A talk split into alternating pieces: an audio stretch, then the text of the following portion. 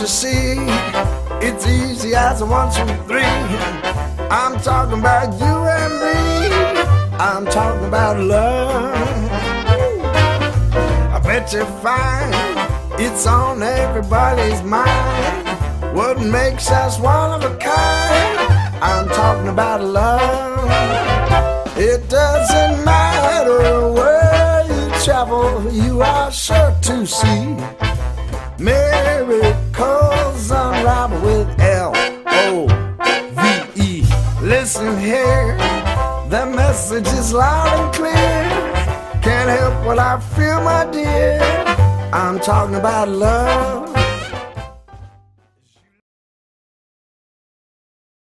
Sonsuz muhabbetlere hoş geldiniz. Bugün çok mutluyum ya. Çok keyifli bir bölüm olacağına eminim. Zeynep e, Alan Sevi Güven'le birlikteyiz. Hani sonsuz muhabbetleri takip edenler bilirler. İlk dört bölümde ben kendi başıma program yapıyordum. Sonra Sevil bir gün İzmir'e geldi. Beraber program yapmaya başladık. Lan ayağını nasıl sürü, sürdüysen o günden beri kendi başıma program yapamadım. Ama o kadar güzel oldu ki sürekli oradan oraya oradan oraya. Şimdi İstanbul'da sırtımda 8 kiloluk şeyle beraber çanta ve tripodla beraber geziyorum. Gezici bir şey yapıyorum. Ama çok da uğurlu geldim. Çok da güzel oldu. Ve en çok seyredilen bölümlerde seninle yaptığımız bölümler oldu belki Sağ de. olsunlar eksik olmasınlar Ee, sen de sağ ol. Çok da güzel Bence şeyler çok öğrendim. önemli bir hizmet yapıyorsun insanlara. Çünkü e, bilgi her yerde var. Ama bilgi çok dağınık şekilde var. Yani toparlayabilmek, bir araya getirebilmek, onu e, bir konudaki en iyi şekilde anlatabilen insanı bulup sözel olarak anlatabilmek çok basit bir şey değil aslında. E, yurt dışında belli ülkelerde e, daha televizyonu kullanabiliyorlar. Rahatlıkla mecrayı, medya mecrasını rahatlıkla kullanabiliyorlar ve bu çok önemli bir alan. Türkiye'de henüz böyle bir şey yok. En azından sen böyle bir eksikliği tamamlıyorsun. Dilerim gerçek bir e, ulusal yayında e, böyle bir programlar nasip olsun. Tabii inşallah o bilinç de ona göre. Çünkü şimdi burada tamamen rahatım. İstediğimle gidiyorum, istediğim gibi rahat rahat konuşuyorum, ediyorum. Kimse bana ay Hasan'cım o öyle söylenir mi falan diyor. Bizim şeyin çok sevgili bir arkadaşımızın programını 3. bölümde kaldırmışlar. Konu bir laf etti diye. Ee, program yapıyor. Yani ismini söylemem gerekir mi bilmiyorum ya da bilmiyorum yani izin olmadığı için. Daha 3. bölümde ki benim yüz katı daha efendi, mi çok kibar bir hanımefendi. Ama sen bunu niye söyledi konuğun diye anında lak diye programı kaldırmışlar. Biz burada açıyoruz, küfrümüzü de ediyoruz, çayımızı da içiyoruz, yayılıyoruz da. Şimdi Rahat. elbette ülkenin içinden geçtiği, içimizin karanlıklarıyla tanışma sürecinde bunların olması çok normal.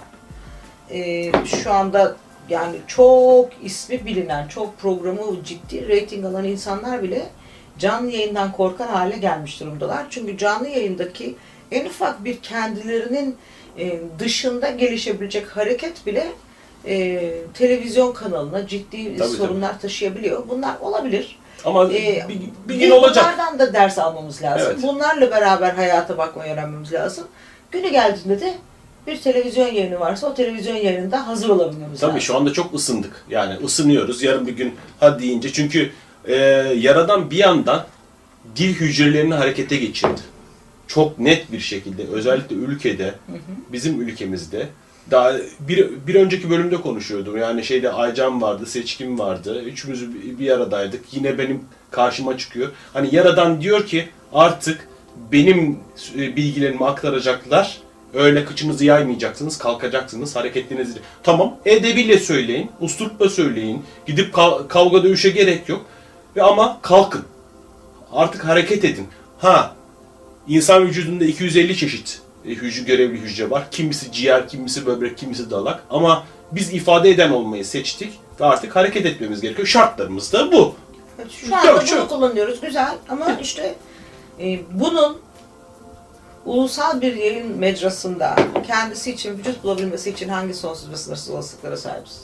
Ondan daha iyi nasıl olur? Hayırlısı. Hayırlısını dileyelim. Hayırlısını dileyelim. Hayırlısını dileyelim. Ee, şimdi biz e, sevgilimle birlikte buraya oturduğumuzda hep şey deriz. Nereden akmaya başlayacak? Nereden etmeye başlayacak? Ben şahsen çok çok şey öğrendim e, Sevil'den. Sağ. Çok şey öğrendim. Hatta e, az önce şey dedim. Sen dedim Tesla gibisin. Önden gidiyorsun. Çok fazla önden gidiyorsun hatta bazen. Çok önden bilgileri veriyorsun. Lan bu gene ne şey yaptı diye söyleniyoruz. Ondan sonra arkadan gelince şey oluyor. Mesela yüzde yüz evet felsefesini Sevil'den ben ilk duydum, duydum. Sonra Amerika'ya gittim şeyde işte oradaki üstadlarla da konuşuyor. Aynı yüzde yüz evet felsefesini farklı terimlerle anlatıyorlar. Zaten Amerikalı üstadlarla bizim aramızda hiçbir fark olmadığını gördüm. Aynı şeyleri anlatıyoruz biliyor musun? Aynı. Ha ellerinde tabii daha istatistiki veriler oluyor onların. Daha çünkü oralarda bazı araştırma merkezleri var. Şunlar var, bunlar var. Biz onlardan çok faydalanarak biz de kendi bilgilerimizi çıkartıyoruz ama e, yaradan her toprağa farklı görevleri kullanarak yansıyor. E, bugüne kadar e, çok şeyi paylaştık. İşte senden öğrendiğim çok şeyi de paylaştım ben. Hani e, kendi cümlelerimi de kattım ama dedim ki Sevilim'den öğrendim her zaman. E, en çok takılan nokta nedir biliyor musun? Herkesin en çok takıldığı nokta. Ya nasıl bu aynı oluyor? Yani başkasında, başkasında gördüğüm bir şey nasıl oluyor da beni yansıtıyor? Bu kitaplarda da yazıldı, edildi. İşte şeyin Debbie Ford'un kitabında da çok güzel yazıyor. Ama bunu ben ilk senden duymuştum. Ve orada da e, hep şeyi anlatırım işte e, başkasında duyduğum bir şey sende bir tepki yaratıyorsa bu sendedir. Ama sende bir tepki yaratmıyorsa ondadır. Fakat bununla ilgili bana o kadar çok mesaj geldi ki ya nasıl oluyor bunu kabullenemiyorum bir türlü. Dedim ki ben de ilk öğrendiğim kişiden kaynağımı hazır bulmuşken sorayım. Şu ayna olayı ve başkasında rahatsız eden şeylerin bizde olmasını bir anlatabilir misin bize? Tabii anlatayım elimden geldiğince, dilim döndüğünce.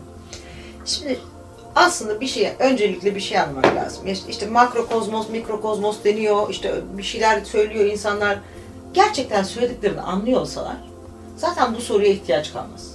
Bence gerçekte makrokozmosla mikrokozmos arasındaki bağlı, gerçek bağı algılayamıyoruz.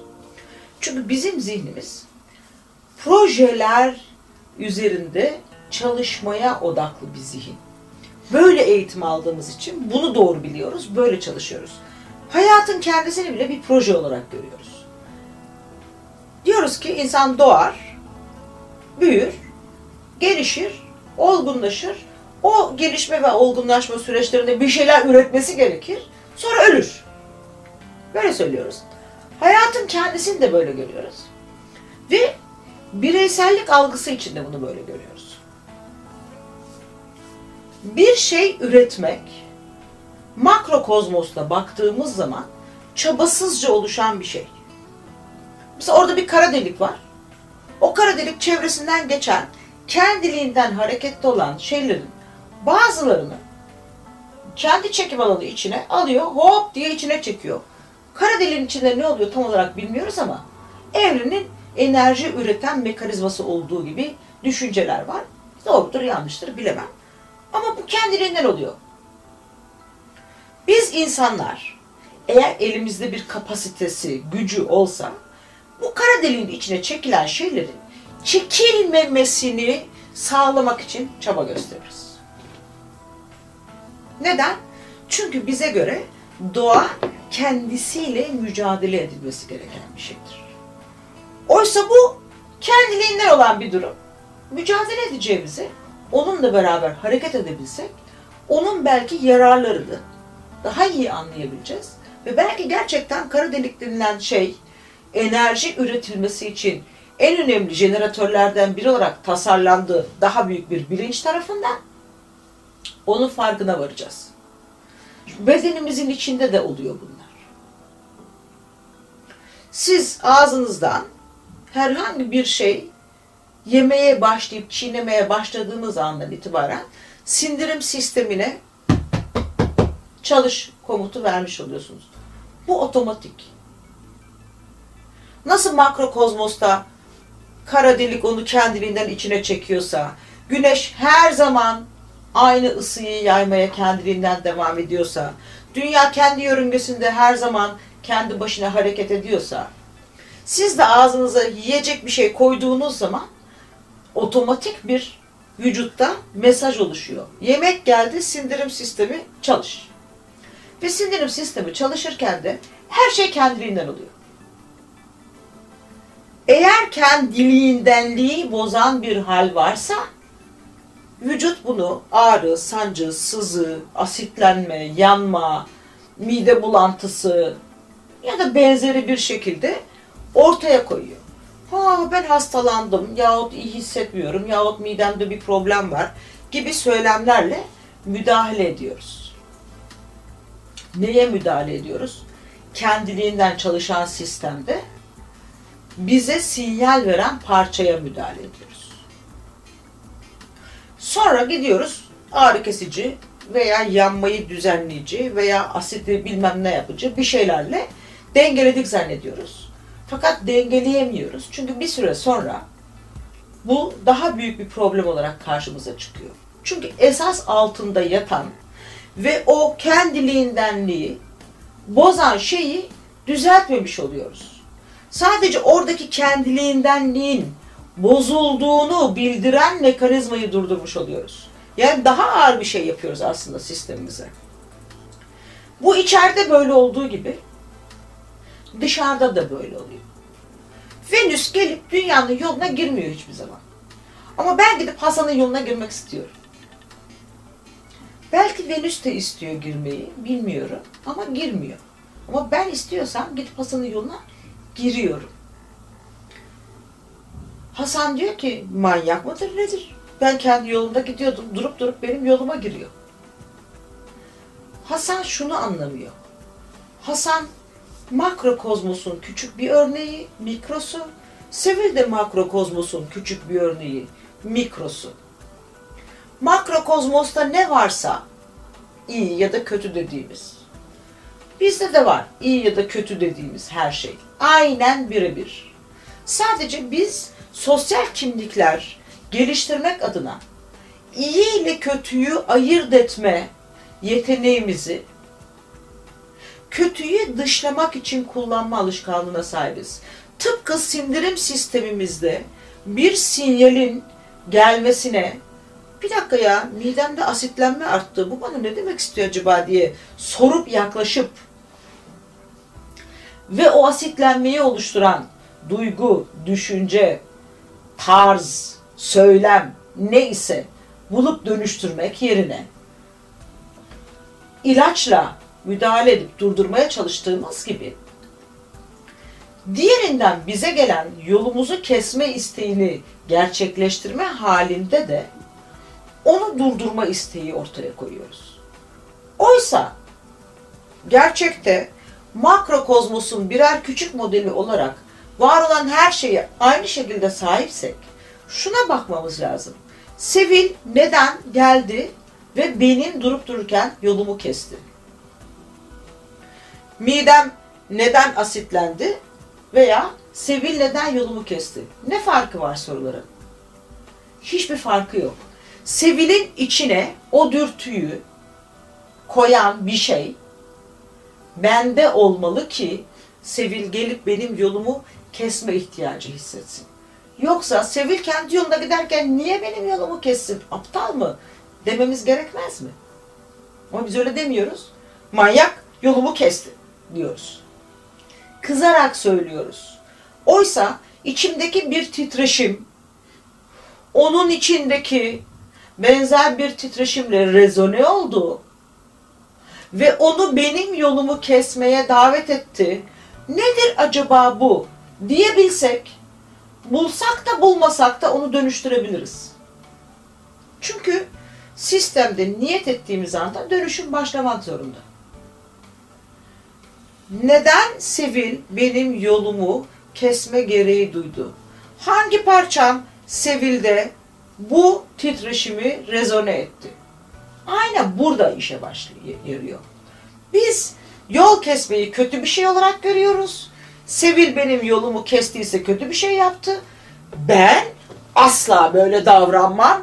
Neden? Çünkü beni sevmezler. Saygı duymazlar. Bu saygın bir davranış değil. Öğrendiğimiz doğrulara uygun değil. Toplumda benim sosyal kimliğimle uyuşmaz. O yüzden soruyu hangi içimdeki parça Sevil'in o parçasıyla rezone oldu ve geldi Sevil de benim yolumu kesti demek yerine ahlaksız neden yolumu kesti demek çok kolay geliyor bize. Anlayamadığımız şey kısım bence bu. İnsanlar e, hep iyi taraflarını ön plana koymak isterler. O kadar çok isterler ki var olan her şeyin kendi içlerinde de var olduğunu unutarak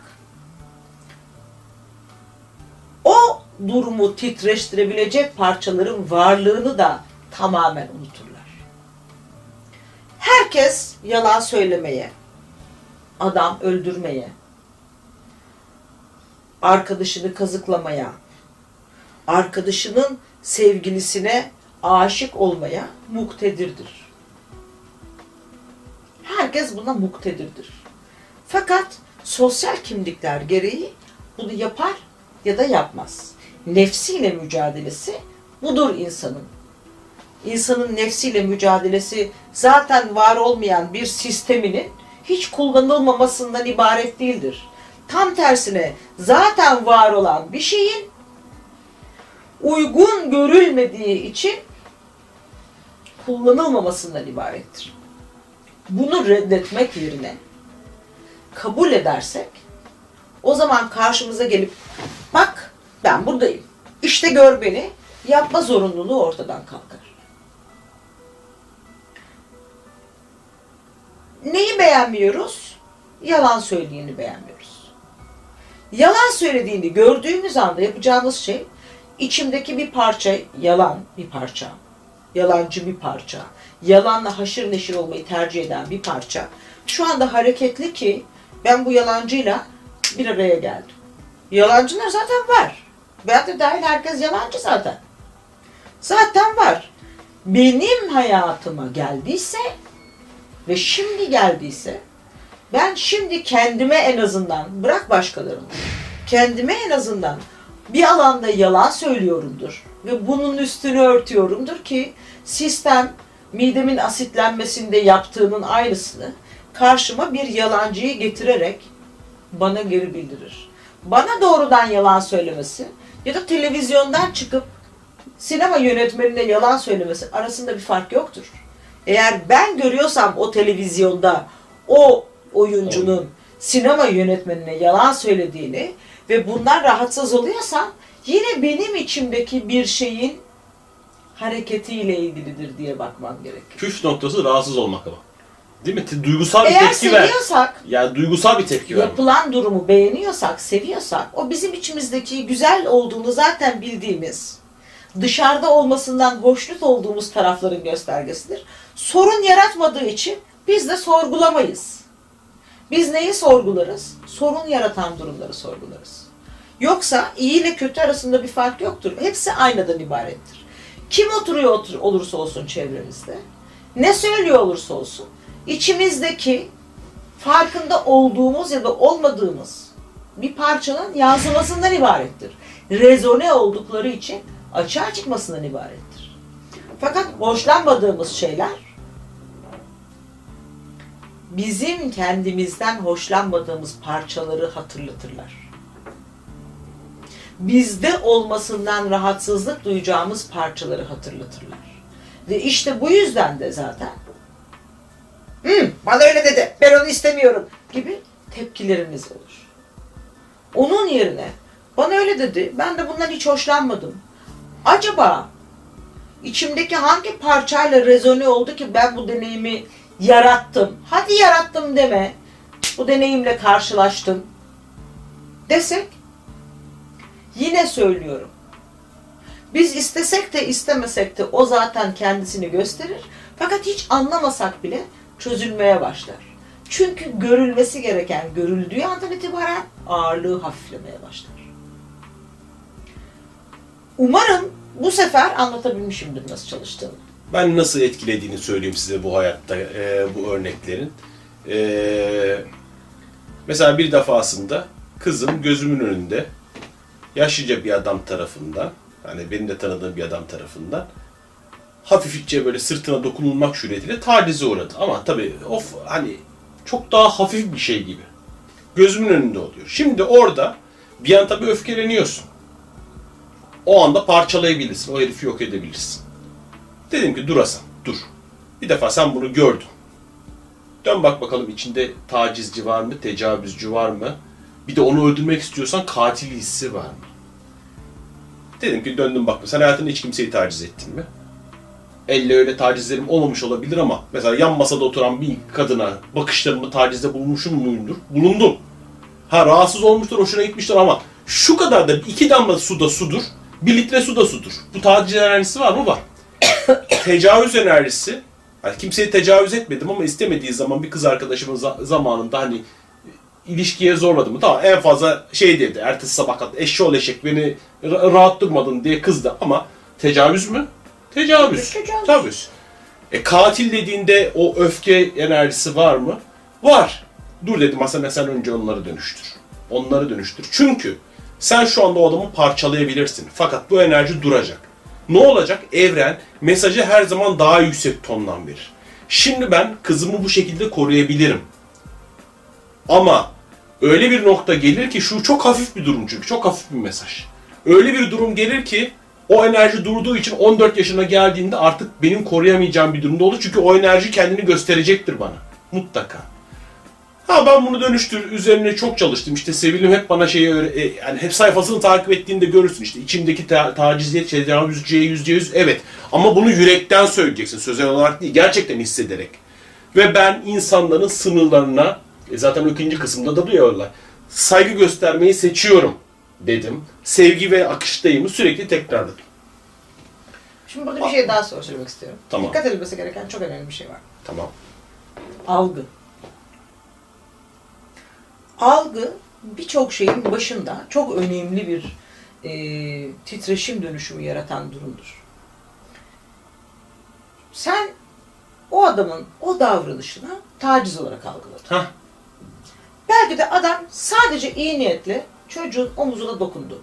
Belki böyle. Evet. Ben doğrudur yanlıştır demiyorum. Yok, Bunu yok. tartışmıyorum. Fakat algıda senin algında taciz vardı. Evet. O zaman bu daha da çok seninle ilgili bir şey. Evet. Neden? Çünkü sen öyle algıladın. O zaman öyle algılamana sebep olan içinde bir parça olmasaydı onu öyle algılamaz. Geçer giderdin aman yaşlı adam çocuğu sevdi derdin, itti derdin. Yol terbiyesiz adam çocuk küçük çocuğu itip yol açıyor kendine derdin. Belki öyle diyebilirdin. Sen bunu taciz olarak algıladın. Sen taciz olarak algıladın. Senin algında var. Bu daha da önemli bir farkındalık yaratması gereken bir nokta. Çünkü benim algımda olan şey doğrudan doğruya benim içimdekiyle bağlantılıdır. Benim bakış açımla bağlantılı olarak algım gelişir. Şimdi biz 21. yüzyılın ilk çeyreğini tamamlamak üzereyiz. Ve dokunmayı taciz olarak algılıyoruz. Sözel mobbing, işte bilmem ne mobbing, o mobbing, bu mobbing, her şeyi mobbing olarak algılıyoruz. Bundan 45 sene önce mobbing diye bir kavramımız bile yoktu. Bundan 150 sene önce gerçekten taciz, tecavüz algımız var mıydı? Bundan bin sene önce gerçekten insanlar cinselliklerini yaşarlarken belki de sokaktaki köpekler gibi birbirlerini koklaya koklaya birbirlerine çekiliyorlardı ve kimse kimseyle beraber olmayı zorla beraber olmayı istedi diye bunu tecavüz olarak adlandırmıyordu veya tecavüzü adlandırıyordu. Kişisel da- alan yoktu. Kişisel alan kavramı yoktu işte. te- tecavüz olarak algılıyorlardı da böyle söylemiyorlardı. Hele hele böyle dokunmayı falan taciz olarak algılayan belki kimse yoktu. Biz kavramları önce yaratıyoruz. Çünkü bu kavramlardan deneyim kazanıyoruz. Sonra o deneyimin içinde duygumuza bakıyoruz. Bu durum ne zaman oldu? Nasıl gerçekleşti? Benim duygu durumumda nasıl bir dönüşüm yarattı? İyiye ya da kötüye, önemli değil ne taraf oldu. Buna bakıyoruz. Buna bakmak için de düşünceleri ve kavramları çeşitlendiriyoruz. Orada da algı devreye giriyor. O yüzden her türlü engel kendi algımızla da ilgilidir. Sadece duygumuza ve içimde böyle bir parça var mı diye bakmaya değil, algımda o konuyla ilgili ne oluyor diye bakmaya da yönelmemizi gerektirir. Neden bu algıyı yarattım? Hangi zihinsel kalıbım benim böyle algılamama sebep oldu ve o olay bir daha olursa yine aynı algıda olur muyum? Bu gerçekten his olarak buramdan girdiğindeki algım mı? Yoksa bu yukarı çıkıp zihnime ulaştıktan sonraki düşüncelerimle bir araya geldiğinde ortaya çıkan algım mı? Ayırt etmeyi öğrenmemiz de lazım. Bunu yapabilmek için önce işte o beğenmediğimiz şeyin kendi içimizde de var olduğunu biz görmesek de, kabul etmesek de, olmamasının mümkün olmadığı için var olduğunu ve şimdiki dönemde onunla tanışma sürecinin içinde olduğumuz için de karşımıza geldiğini de algılamalıyız. O zaman dönüşüm çok daha hızlı hale gelir. Nitekim ben bu bu benim algım mıdır diyeyim de şimdi karşıdaki insan bir çocuk tacizcisi mi yoksa gerçekten şeyi mi algılayamadım açıkçası. Dedim ki şimdi bir insanı damgalamak çok kolay. O insanın hayatını bitirmek çok kolay. Ya öyle değilse. Neyse burada böyle dönüştürdüm. Sonra neye dön oldu biliyor musun? O adam son yani kızımla karşılaştığı zaman görmedi bile. Ha şimdi kızımın bir karması vardır. Taciz veya şey olacaktır. Hayatında karşılaşacaktır. Yani onu istesem de koruyamam. Çünkü onu, onun ruhsal kontratı. Elimden geleni yaparım ama her şeyi yapamam. Ama ben en azından kendi adıma bir parça dönüştürebilebil dönüştürebildiğimi düşünüyorum. Ha Sen- bitmeyen bir şey olabilir ama en azından o andaki olay. Şurada bir şey daha konuşmak, söylemek istiyorum. Tamam. Anlatmak istiyorum. Bu olayı senin kızın deneyimledi. Ama tepki senden geldi. Bu kızınla ilgili olmak zorunda değil. Hiçbir tepki vermedi o zaten. Hiçbir Bu tepki. Dönüp ilgili bakmadı ol- bile. Bu seninle ilgili olmalı. Evet. Çünkü tepkiyi kim verdiyse konu onunla ilgilidir. Bunu asla unutma. Sen kızını korumakla mükellefsin. Ama onu koruma şekli seninle ilgili bir şey. Hali hazırda kızımın başına gelecekse gelecektir, ben onu koruyamam gibi sözler söyleyerek. Böyle bir enerji üretmenin mantığı yok. Bu senin korkunu tam olarak dönüştüremediğinin göstergesi. Eyvallah. Onu dönüştür. Bu konuyu başka türlü konuşmaya başlayacaksın.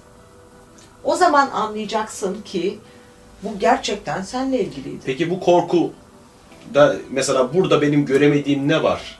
Yani sen ne gördün de dedim bunu hani şimdi burada örnek bir olay olduğu için de güzel oluyor bu. Ben burada hangi korkumu dönüştürmem gerekiyor sence? Kızımı korumam gerekir mi? Bireysel alanlarımıza saldırı olabilir korkunu bence. Hı. Ki benim hayatımdaki en büyük yaşadığım problem de hiç kızımla falan değil. Tüm hayatımda bireysel alanlarımı korumayı çok başaramadım. Sınır çizemedim. O yüzden her seferinde de bireysel alan ihlalinde öfkeyle te- tepki verip kendimi korumaya çalıştım. Şekil A'da görüldüğü üzere hikaye geldi. Beni buldu. Bak olaydan nerelere geldik. Bu arada bireysel alanını belirlemekle bireysel alanında kendini korumak arasında fark vardır. Bizim korunmaya ihtiyacımız yok. Belirleme ihtiyacımız var. Hı. korunma fikrin var olduğu sürece saldırı fikri de beraberinde gelir. Çünkü her şey karşıtıyla bir ve bütündür. Hı. Bireysel alanımı, sınırlarımı çizerim ve bırakırım. Sistem zaten alanımı biliyor. Benim iznim olmayacak. Pardon. Kimseyi zaten ben içeri çekmem. Sistem de zorla getirmez. Oldu. Korkuyorsam korumaya geçerim. Korkumu göstermek için de ihlallere devam olur.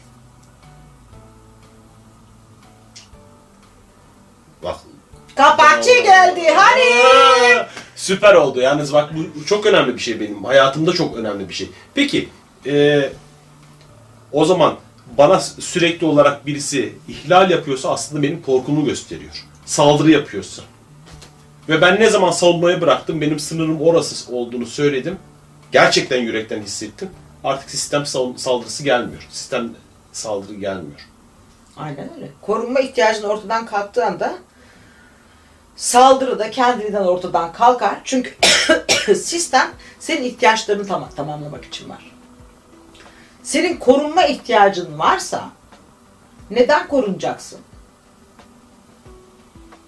Anladım. O zaman saldıracak bir şey üretecek ki sen de korun. Korunma ihtiyacın yoksa Saldırıya da gerek yok. Akar gidersin. Zırhı giyiyorsan zaten savaşacak ada- şey gelir. İlla ki bir, bir tane kılıçlı gelir elin karşıda. Çünkü Hal- senin zırhını gördüğü anda eyvah bu kılıç kuşanmış, zırh kuşanmış. E, bana mı saldıracak acaba deyip korkanlar üremeye başlar. Ot- Tabii otomatik kuru sıkı karşı. tabancayı çektiğinde sana gerçek tabancayla saldırırlar. Aynen öyle. Benim bir arkadaşım bana derdi ki eğer bir gün gerçekten birisine tabanca çekeceksen sakın oyuncak tabanca kullanma. Evet. Çünkü söylerim. korkanın elinde mutlaka sahici tabanca olur. Ay ben şu anda bir aydınlanma yaşıyorum ve hayatımın en önemli şeylerinden bir tanesidir bu. Sınırlarımı çizmeyi bilmemek. Daha doğrusu sınırımı korumak zannediyordum ben bunu. Bu şey oldu. Sınırını Ay kaldım. 5 dakika mola verelim. 5 dakika mola verelim. Sen anca devam edeceğiz, devam edeceğiz.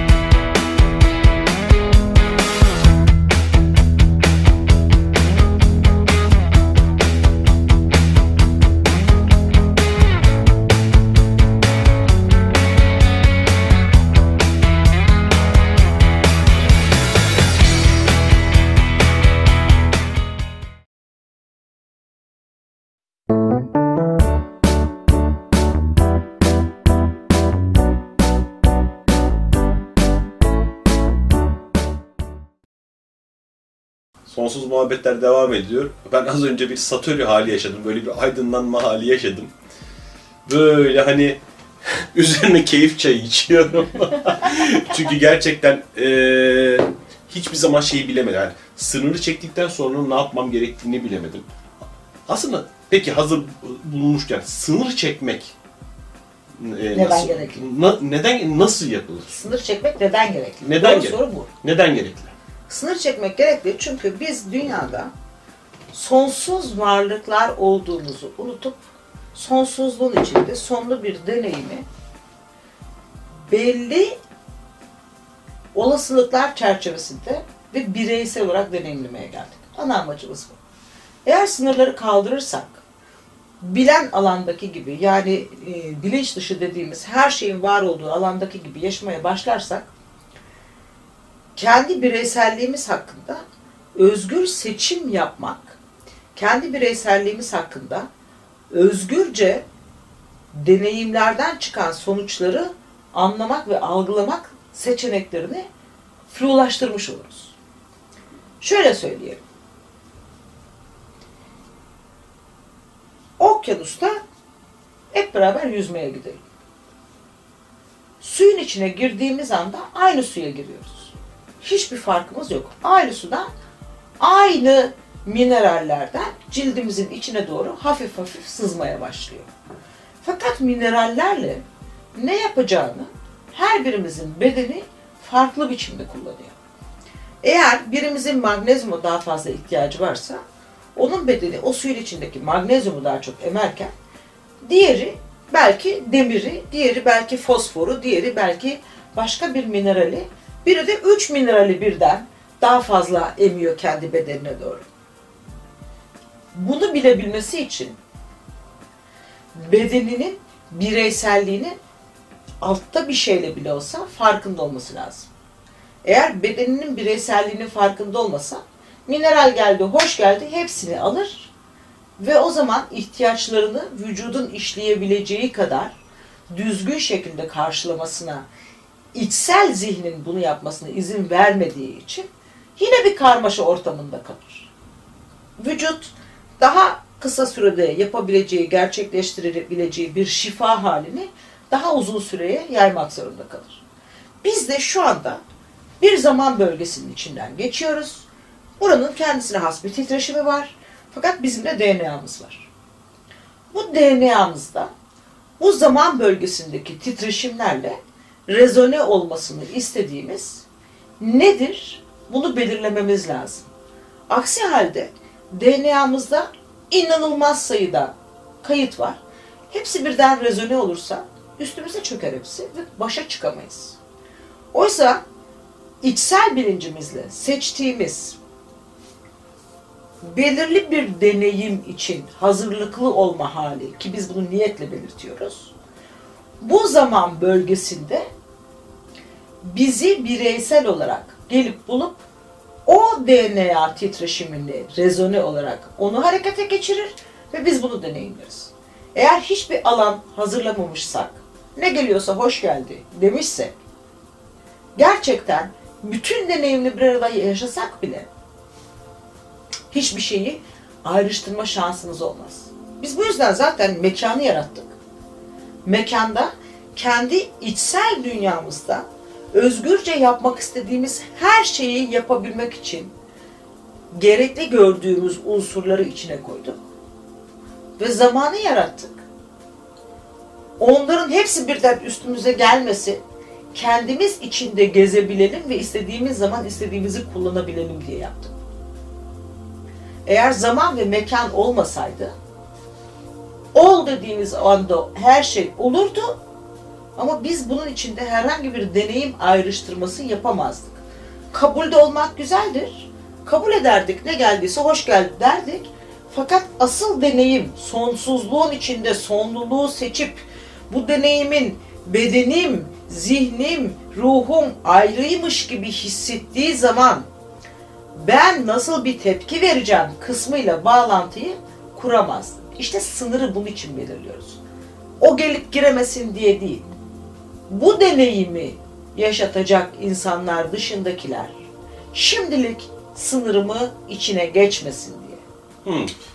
Yine kendi aklıma gelen bir örneğe vereyim. Ben mesela kendi hayatımda kitlesel e, iletişimi seçtim ve bana hiçbir zaman hani gelen bireysel terapileri her zaman diyorum ki bunu yapabilen çok insan var, çok değerli bir sürü insan var. Ama benim her şeye yetişme zamanım yok. Ben bu yüzden bireysel terapi yapamıyorum. Ama sorunuz neyse söyleyin. Ben sizi doğru isme yönlendireyim. Çünkü benim e, misyonum Alanım farklı. alanım farklı. Bunun Evet. gibi. O alanda Okey. bunu yaparken hiç rahatsız olmuyorsun. Evet. Orada kendini korumaya alma ihtiyacı hissetmiyorsun. Orada sadece bana başvurdukları zaman ben ya ne güzel bana başvurdunuz çok teşekkür ederim şahane bir durum bu. Kendimi onore edilmiş hissettim. Ancak ben bununla ilgilenmiyorum. Evet. Şu arkadaşım ilgileniyor. Buyurun oraya diyorsun. Rahatlıkla Ha, diyorsun değil mi? Hemen hemen. Hiçbir hiç de, tep- hiç de tepki de almıyor. gelmiyor. Neden? Çünkü sen koruma alanıyla değil, olan alanla çalışıyorsun. Olmasını istediğin, seçtiğin alanla çalışıyorsun. O alanı koruma ihtiyacın yok. Anladım. Şimdi anladım. Ama bazı alanlar var ki çok karmaşık oluyor. Oralarda e, en şeyi ilişkiler. Ya orası o- İlişkiler belli ağır kontratlarımız. içimizin en karanlık yanlarını gösteren varlıklarla kontratlar yapıp sonra gösterdikleri için kızmak gibi çok özel durumlar yaratıyoruz. Ben daha yeni Antep'teydim. Antep'te de söyledim. Bir kere daha söylüyorum. Hep söylüyorum. İlişkiniz olduğu zaman çok kızdığınızda, karşımızdaki partneriniz, kadınsanız erkek, erkekseniz kadın, eşcinselseniz eşcinsel, partneriniz kim olursa olsun. Lütfen şu soruyu sorun çok kızdığınız bir zamanda. Ya da çok kırıldığınız ya da çok üzüldüğünüz bir zamanda. Bu benim hayatta hayat arkadaşım olmak yerine çocuğum olsaydı nasıl davranırdım? Çünkü hayat arkadaşlığı bir rol. Çocuğunuz olmak da bir rol. Tiyatro oyununda roller dağılmak zorunda. Herkes aynı rol oynamıyor. Vaudeville'de, ve tek başına meddah gösterisinde değiliz. Eğer çocuğunuz olsaydı vereceğiniz tepki partnerinize verdiğiniz tepkiden daha az ise ona da aynı tepki verin. İçinizin yumuşamasını sağlar. Böylece içinizdeki o partneriniz tarafından size geri gösterilen sert taraf esnedikçe zaman içinde partnerinizin de esnediğini göreceksiniz. Ben size bir günde olacak demiyorum. Hiçbir şey bir günde başarmıyoruz. Demin de söyledik. Zaman bölgeleri var. içlerine giriyoruz. O bölgenin içinde var olan titreşimlerin üzerimizdeki etkilerini deneyimliyoruz. O zaman bölgesi ne kadar izin veriyorsa o kadar yapabiliyoruz. Onlar da tıpkı bizim gibi sonsuzluğun içinde başlangıcı sonu sınırları olan bölgeler. O yüzden var olan her şeyin potansiyeli taşısalar bile özde titreşimler, aktif titreşimler belli bir miktarda. Biz sadece onları deneyimliyoruz o zaman bölgesinde. Hani şey aklıma geliyor. Bu koltukta yıllarca ben eşimden geldim sana şikayet ettim ettim ettim durdum. Ne çözüldü hiçbir şey. Hiçbir şey. Ama ne zaman şunu fark ettim ki ben e, sevgi ve şefkatle hiçbir zaman iletişim kurmadım. En önemlisi kendime sevgi ve şefkat duymadım. Hiçbir zaman içimden o ta- çıkmadı. Sadece şikayet ettim. Onun değişmesini bekledim. Hiçbir zaman değişmeyecekti. Ben e, onun değişmesini bekleyerek kendime şey yaptım. Harap ettim, ettim. Ne zaman hani daha sevgi ve şefkatle özellikle kendime yaklaşmaya başladım. Enerji değişmeye başladı. O da, E çünkü- o da yumuşadı. Çünkü o da yumuşayacak. Sen yumuşadıkça kendine sevgi ve şefkat gönderebildiğin sürece esnersin. Sen esnedikçe senin alanına girenin senden etkilenmemesi mümkün değil. O da esneyecek. Okyanusa girip ıslanmamak gibi bir şey senin alanına girip ondan etkilenmemek. Evet. Sertsen sert etkilersin, yumuşaksan yumuşak etkilersin. Bunun başka türlüsü olmaz. Ve yıllarca bana bunu yansıttı. Dedi ki ben kalktığımda onun mesela enerjisini kötü gördüğümde ona kızıyordum. Ya böyle suratla mı kalkar diye. O da bana diyordu ki böyle suratla mı kalkar birbirimizi düşürdük düşürdük. Ama o kadar da güzel bir eğitim oldu ki. O kadar da Öyle şey. muhteşem bir, Partnerlik böyle bir şey. Birbirini eğitir. muhteşem bir şey oldu. Şimdi şöyle bir şey var. Partner ilişkilerimizde hiç paylaşmadığımız, başka hiçbir insanla paylaşmadığımız şeyleri de paylaşıyoruz. Bunların başına cinsellik geliyor. E, maddi varlığımızı paylaşıyoruz, cinselliğimizi paylaşıyoruz, yaratıcılığımızı paylaşıyoruz. Bunların üçü de aynı çakradan, ikinci çakradan hareket ediyor. Oh. Biz de yani bir partner ortaya çıktığında topraktan, dünya anadan gelen enerjiyi benlik bilincimize iletmek için aradaki mesafede dönüştürmemiz gereken ne varsa partnerimiz aracılığıyla fark ederek dönüştürüyoruz. Cinsellik, yaratıcılık ve para oradan çalıştığı için oradaki alışveriş bizim esnememizi ya da sertleşmemizi sağlıyor. Kadınlar hı, yapmam hı, yapıyorlar ya. Hı. Aslında kendilerine yapıyorlar. Dünyada savaşların olmasının sebebi insanların kendi bedenlerindeki sertlikleri fark edemeyip madde dünyasında tezahür ettirecek silahlar üretmesinden ibaret. Silahların hepsi peris gibi. Neden? Peris pıs pıs yapıyor. Silahlar aynı şeyi ses olarak bom bom yapıyor. Sen bana vermedin. Al ben patlatayım diyor aslında bütün erkekler. Olaya bir bu açıdan bakabilse kadınlar, kendi yaratıcılıklarını kullandıkları alanlar, çocuk oradan çıkıyor. Yemek oradan çıkıyor. İş hayatında özgürce yaratabilmek, yazabilmek, çizebilmek, oynayabilmek, muhasebe yapabilmek dahil olmak üzere oradan çıkıyor. Buna izin verseler, üste, bir üstteki çakraya, benlikle ilgili olan çakraya daha yumuşak enerjiler gidecek. Benlikler gevşeyip esnedikçe, insanlar gevşeyip esneyecek. İnsanlar gevşeyip esnedikçe, onda daha çok var, bende daha az var korkusundan çıkıp, ya olanı paylaşırsak zaten çoğalır, niye saklıyoruz demeye başlayacaklar. Savaşlar ve nefret, kin duyguları ortadan kalkacak. Fakat biz henüz bunlara hazır değiliz.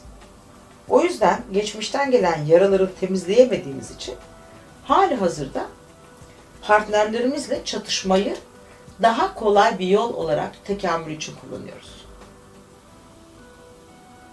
Eyvallah. Vermeyeceğim, vermeyeceğim, kuruyup gitse de vermeyeceğim diye kurutup gidiyoruz yani. Yani kadın meşhur oldu ya. Ha.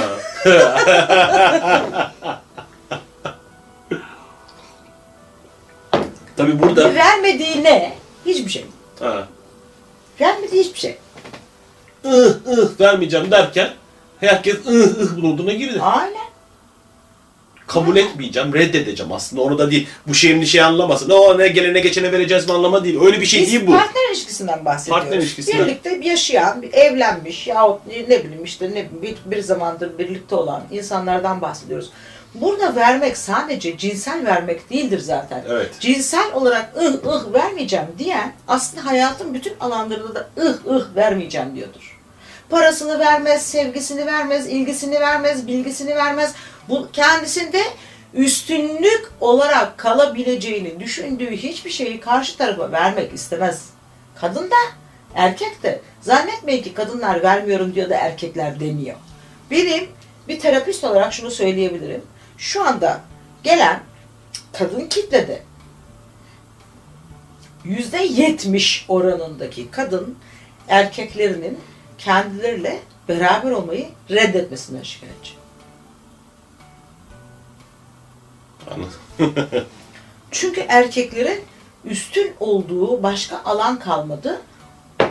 Birçok alanda kadınlar kendilerini onlarla eşitlediler. Erkek bu alanda üstünlük vermeyeceğim diye tutturarak sağlamaya çalışıyor. Eşit olduğumuzu anlasak, paylaştıkça çoğalacağını kabul etsek bitecek sorun. Değil mi? Öyle yapmıyoruz. Çatışmayı tercih ediyoruz. Çatışmadan öğrenmek çok kolay geliyor bize. Bak bir şey düşünelim.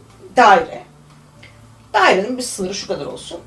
Ne kadar içeriye doğru yaklaşırsan sıkışık olursa o kadar sürtüşme, ne kadar sürtüşme ve sürtünme olursa o kadar çok enerji ürer. Dairenin dışına doğru geldikçe sürtüşme ve sürtünme azaldığı için enerji de azalır. İnsanlar kendi başlarına enerji üreterek oradaki enerjiyi çoğaltmak yerine ya da el ele tutuşup birbirlerine şöylece dırırt dırırt dırırt dairesel aktarımlar yapmak yerine böyle durup az enerjiden yararlanarak yeterince olmadığını görünce bir adım ileri gitmeyi tercih ediyorlar. Ben ne yapıyorum? İki adım geri gidiyorum. Kendi enerji alanımda daha çok enerji üretip içeriye aktarımda bulunuyorum. Oradakini çoğaltıyorum. Sürtüşmenin ve, sürtün, ve sürtünmenin azalmasını sağlamak amacıyla. Yapabilirim, yapamam, ne kadar başarırım, ne kadar başaramam. Bunu başarmak için o sürtüşmenin ve sürtünmenin benim içimdeki bir hangi parçanın yansıması olduğunu görmesem bile öyle bir parça olduğunu kabul etmek zorunluluğumla beraber yapıyorum. O yüzden kendi alanımda kalabiliyorum ve korunmaya ihtiyaç duymadan kalabiliyorum. Peki bu şimdi sen Ho'oponopono tekniğini de kullanıyorsun. Dün Seçkin'le e, Zero Limit kitabını e, tanıtırken ben kitabı okumadım. O bana şeyi söyledi işte e, o Doktor Hevlin'in Hevlin miydi neydi? Hülen. Hule işte şey Hülen. Hule'nin Hugh. Hu Hu tamam okey hadi Neyse, versin de. yazı- yaz- Allah versin bize. Yazılı şöyleydi, Hevlin diye, Hevlin diye şey. Tamamen kendi içindeki yansımaları düzelterek o tüm hastane şifalandırmasını anlattı. Şimdi sen de sürekli olarak sayfanda içinin karanlık yanı şu kanı, bu ne diye yazıyorsun. Peki, eee, bunu toplu yapmak mı daha hızlı oluşturur yoksa mesela tek başına bir insan tamamen gördüğü her şeyi dönüştürerek dünyayı değiştirmeyi başarabilir mi? Dönüştürmeyi başarabilir mi? Sence?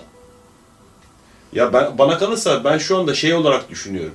Hani ben şu anda acaba Zeynep Sevil Güven'i görüyor muyum? Gerçekten gördüğüm Zeynep Sevil, Güven'i kendisi mi yoksa Zeynep Sevil Güven'in benim beynimdeki yansıması mı? Öyleyse hiçbirimizin gördüğü dünya aynı değil. İşin içinden çıkmak bir parça O zorlaşıyor. zaman niye böyle sorular soruyoruz? Niye soruyoruz Sevil? Bize ne faydası var? Ne faydası var Sevil? Yani ben şimdi oturduğum yerde bütün dünyayı dönüştürebilirim diye inanırsam Hı. ve bunun için günlerce, haftalarca, aylarca, ömürce, ömürlerce çalışırsam Hı. ve bu gerçekleşirse Hı. bana madalya mı verecekler? ne sikime yarayacak diyorsun? Verirlerse ne olacak o madalya? Ne yapacağım ben o madalyayla? Madalyanın bile önemi kalmadığı bir dünya yaratmış olacağım. Sonra madalya verecekler. Ben diyeceğim ki aa bakın benim madalyam var. Herkese ne yapalım? ne önemi var? E niye o çalışmaları yapıyoruz? Kendimiz için. Dünya için de anladım. Tamam. Boş boş bir şeylerin peşinde koşuyoruz. Her terapist ister ki dünyayı düzeltsin. Lan sana mı kalmış sen kimsin kardeşim? Yaratıcı kaynağın bir bilgisi, bir görgüsü, bir düşüncesi olmasaydı biz şu anda bunları konuşuyor olmazdık. Biz dışarıda baktığımızda beğenmediğimiz bir şey varsa bunun kendimizle ilgili olduğunu anlamak ve bunu kendi içimizde dönüştürmekle mükellefiz. Bunun dışında başka bir şey bizim için gerekli değil. Ben savaşlar biter, böyle olursa derken bitmezse ne olur da diyorum. Yaradanın aklında savaş diye bir kavram varsa Bitmezse ne olur da diyorum. Bitmesini tercih ediyorum. Çünkü benim baktığım yerde savaş acıtıyor, üzüyor, sıkıyor, bunaltıyor, daraltıyor. Ke- e- keyifle, neşeyle, huzurla eğlenerek devam edebileceğimiz hayatı zorlaştırıyor. Yani kendim için savaşın bitmesini istiyorum. anladım. Zaten şunu da söylüyorsun. Geri Savaşmayın. kalan her şeyi zaten kendim için istediğim gibi. E anladım. Zaten savaşmayın, sevişelim diyorsun aslında. Hani Evet. birbirimize verelim ne güzel. Evet ben böyle diyorum da bunu kendim için istiyorum. Herkes kendisi için isterse bir gün o zaman aynanın tamamı değişeceği için belki dediğinde olur. Fakat henüz o sürtünme ve sürtüşmenin keyfinden vazgeçmeyi tercih etmeyen parçaların var oldukça bu gerçekleşmez. Onları da dönüştürmem o kadar da basit bir şey değil. Ben onlarla uğraşmıyorum. Ben fark ettiğim ve beni rahatsız eden parçaların dönüşmesiyle uğraşıyorum. Dışarıda da, içeride de. Yoksa hep sorduğum bir soru var. Ya tekamül tekamül tamam tekamülü anladık nasıl oluyor gelişiyor. Buradaki zihnimizin izin verdiği kadarını çok kavradık da. Ya bu neden gerekli ben hala anlamıyorum. Ne olur yani biz şimdi e, taş devrinde yaşıyor olsak taş devrinden başka hiçbir şey bilmiyor olsak, Einstein'ın görecelilik kavramı konusunda en ufak bir fikre sahip olmasak, gördüğümüz herkes taş devrinden memnun olsa, bize ne zararı var? Bir de aklıma ne geldi biliyor musun? Sürtünme sürtüşme dedin ya. Şimdi Akrep Burcu'nun aklıma ne gelir? Ergenlikte hani sür, bir süre e, kot pantolonlarımızın üzerinden sürtünerek ve e, sürtüşerek sevişiriz ya petting derler. Yaş olmuş 35, biz hala kot pantolonlarımızın üzerinden sürtünerek sevişmeye çalışıyoruz. Ama halbuki artık yeterince olgunuz. Pantolonumuzu soyup birbirimize bütünleşip bambaşka bir enerji yaratabiliriz. Mi? Ama onun yerine hala ergenlik bilincinde ne E yaşadıysa bunu demek ki oradaki eğlence daha bitmedi. Ya da daha pantolonları çıkartabileceğimizi fark etmedik. E, fark edelim. E çıkaralım. Çıkarsınlar vallahi. isteyen. Çıkaralım yani. Bir- Çıkartıyoruz. Biz veriyoruz diye. Nereye geldik? Şimdi bak, işte bütün iş burada. En başta demiştim ki insanlar nihai son bekler, proje gibi görürler. O yüzden ben de bazen e what is the point diyorum yani. Kardeşim tekamül tekamül de sıçtı bunun tekamülünde mi okuma yarıyor acaba? Niye tekamül ediyoruz? Taş devrinde kalsak ne zararı vardı diyorum. Diyorum ya. Fakat sistem öyle çalışmıyor. Evet. Sistem diyor ki son diye bir şey yoktur. Her son yeni bir başlangıç için zemin hazırlar.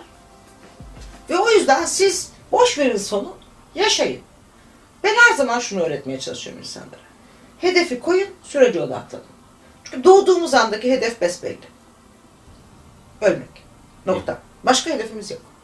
Son hedef ölüm. Dört kolluya bineceğiz, bir yere gideceğiz. Doğduksa hedef bu. Şimdi bir insan doğduğu andan itibaren bu hedefe giderken hep "Ha, öleceğiz. Öleceğim. Ben zaten öleceğim. Öleceğim. Zaten öleceğim. Öleceğim. Diye mi yaşıyor? Öyle yaşasa yaşayabilirim. Kimse yaşayamaz. Ne yapıyor? Yarın ne yapsam acaba?